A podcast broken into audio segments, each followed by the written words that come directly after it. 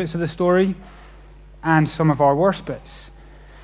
There is great power, though, isn't there, in a salvation story. Many of us last weekend, last Sunday night, would have watched the Sports Personality of the Year. And it was a great night. It's been a good year for Team GB. But despite the brilliance and the banter of Bradley Wiggins, and the magnificence and the medals of our Olympians, and the sarcasm and the supremacy of Andy Murray, and the ineptitudes of, who was it that gave him the award? Lennox Lewis. They were all outshone and eclipsed by two stories. Two stories rose above the rest, despite even supreme sporting success. Two stories, two names Martine Wright and Fabrice Muamba. Why?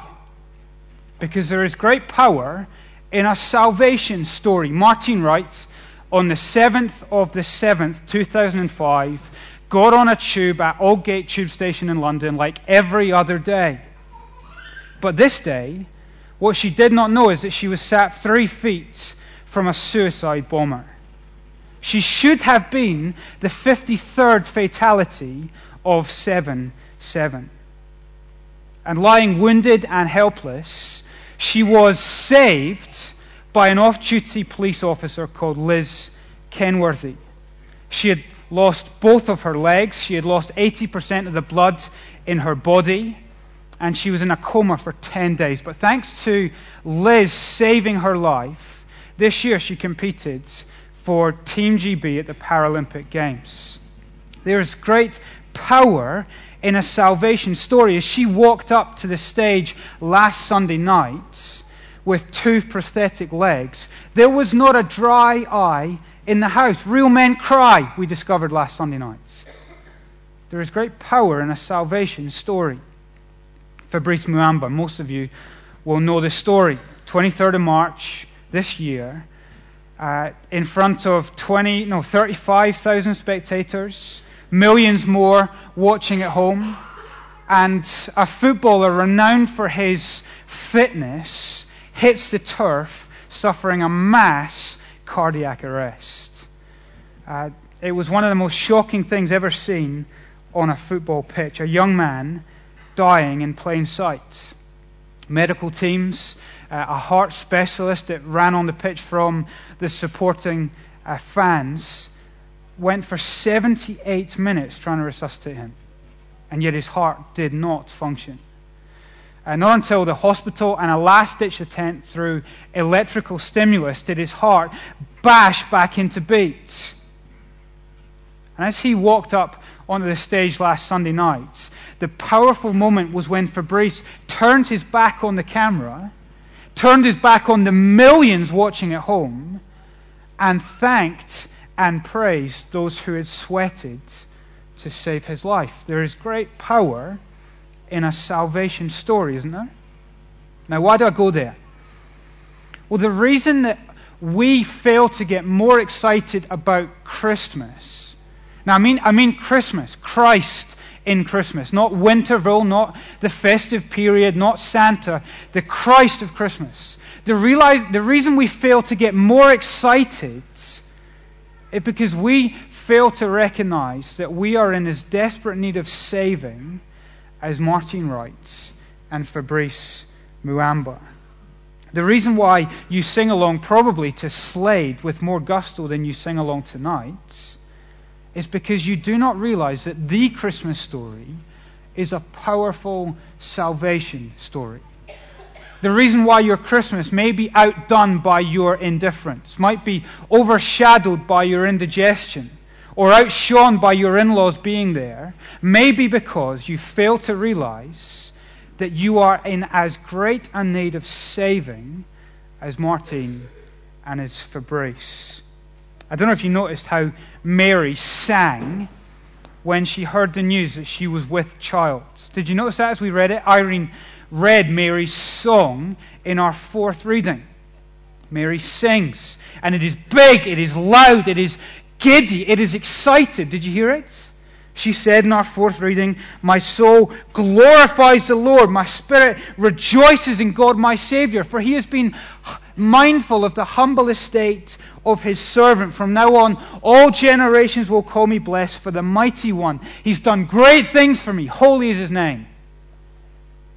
Now, some of you, maybe those of you who have had a baby, probably think of Mary and say, All right, calm down, dear.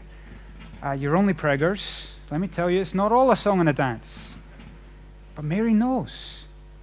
Mary knows that the child that is growing in her womb is not just the child of some Duke and, Dutch, Duke and Duchess of some English shire borough. It is the Son of God. Mary knows that the child that grows in her womb is not just going to take its turn for a period on a throne of England, but is going to reign from heaven for the rest of forever. Mary knows. And so it bubbles up inside of her to the point where she just cannot help but say, My soul glorifies the Lord.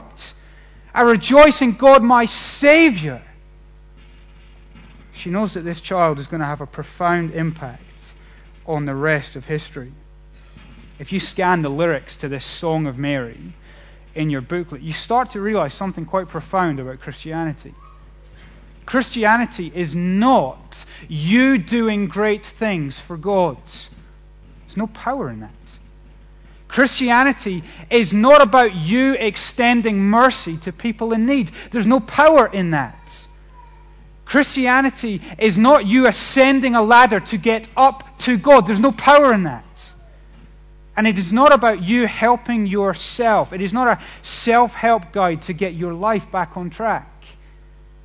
There's no power in that. Listen to Mary sing to you this Christmas that you would see that this story is the powerful salvation story. Do you see it?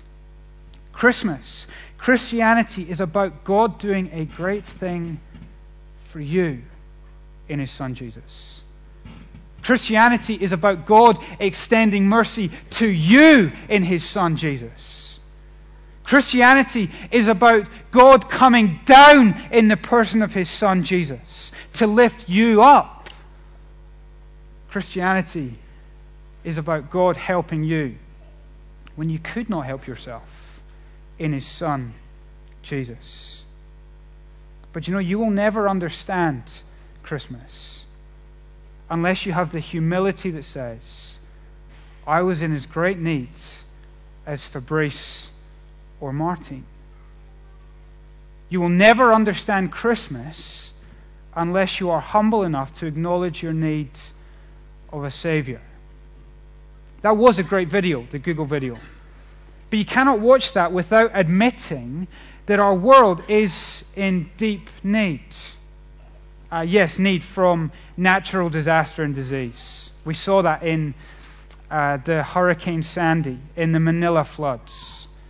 Yes, in great need actually from the wickedness of a human heart. We saw that in the Israel and the Gaza conflict, in Syria. We even saw it in Sports Personality of the Year, the night tainted by the reminder of Lance Armstrong's deceit. But actually, there is a third need that both Google and Sports Personality felt they had to acknowledge. Both of them had a montage to those who have died in the previous year. Christianity says those two things are connected the wickedness of a human heart and the reality of death. You see, Martin and Fabrice, yeah, they were saved from the brink of death, but all die. And we need to realize that those three needs are our needs. They're universal needs. You know, we do not know the day or the diagnosis or the drama that awaits us tomorrow. The, the heart that filled the Newtown gunman, the heart that drove Lance Armstrong. It's my heart. It is your heart. And all will die. These are universal needs, my needs and yours. It ought to humble us. Maybe the reason we don't get excited about Christmas is because we don't acknowledge that that is our needs. Maybe some Christmas songs are actually profoundly unhelpful when it comes to this. You know the classic Christmas line? Well, tonight, thank God it's them instead of you. That's massively unhelpful. Because it says to you that every need is over there rather than right here. It is them rather than me. Mary, in her song, says actually, the reason we don't see our own needs is our pride, is our own little rules of our own little kingdoms, and actually our riches. What keeps us from seeing our need of Jesus is our pride, our rule, and our riches. They are things that would make the Google year in review video, and the world would say, that is good. The Bible says actually they're dangerous because they can stop you seeing your needs of Jesus. If you want to see how deep your need is, all you have to do is look how deep Jesus went. Christmas is about God coming down. And the depth of Jesus' downward movement reveals the depth of your needs. He came down. Down as a man to show that we need saved from our human condition. He came further down, down to a cross, to show that we need saved from our sinful hearts. He came down, deeper down, descending even to a grave, to say that we need saved from death. Jesus comes in humility, to die in humility, to lift up those humble enough to say, I need a Savior. You know, the day you truly get excited about Christmas, the day that you truly can sing a carol like Mary from the depth of your soul, is the day when you realize this isn't just a powerful story. This isn't just the powerful salvation story. But actually, the day when you can say, This is my powerful salvation story. Jesus came down as a man to be like me to save me. Jesus came down to a cross to die for me, to save me. And Jesus descended even to a grave that he might raise me and save me even from death. When you realize that you are in great need of a Savior, that is the day when you will truly rejoice in Christmas and say, My soul glorifies in God. My spirit rejoices in God, my Savior. Many of us here tonight can say that with Mary. It's not just a story, it's not just the story, it is our story. If you recognize your need tonight, it is as simple as saying, God, I need your help.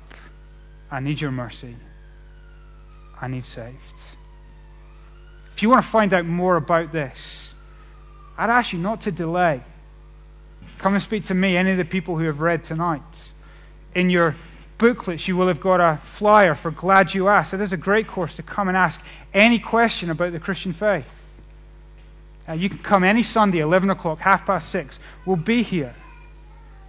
But if you recognize your needs and cry out to God that in Jesus, this Christmas, he would be your Savior. Let's stand and let's sing one final carol. We'll sing uh, probably a classic, probably my favorites.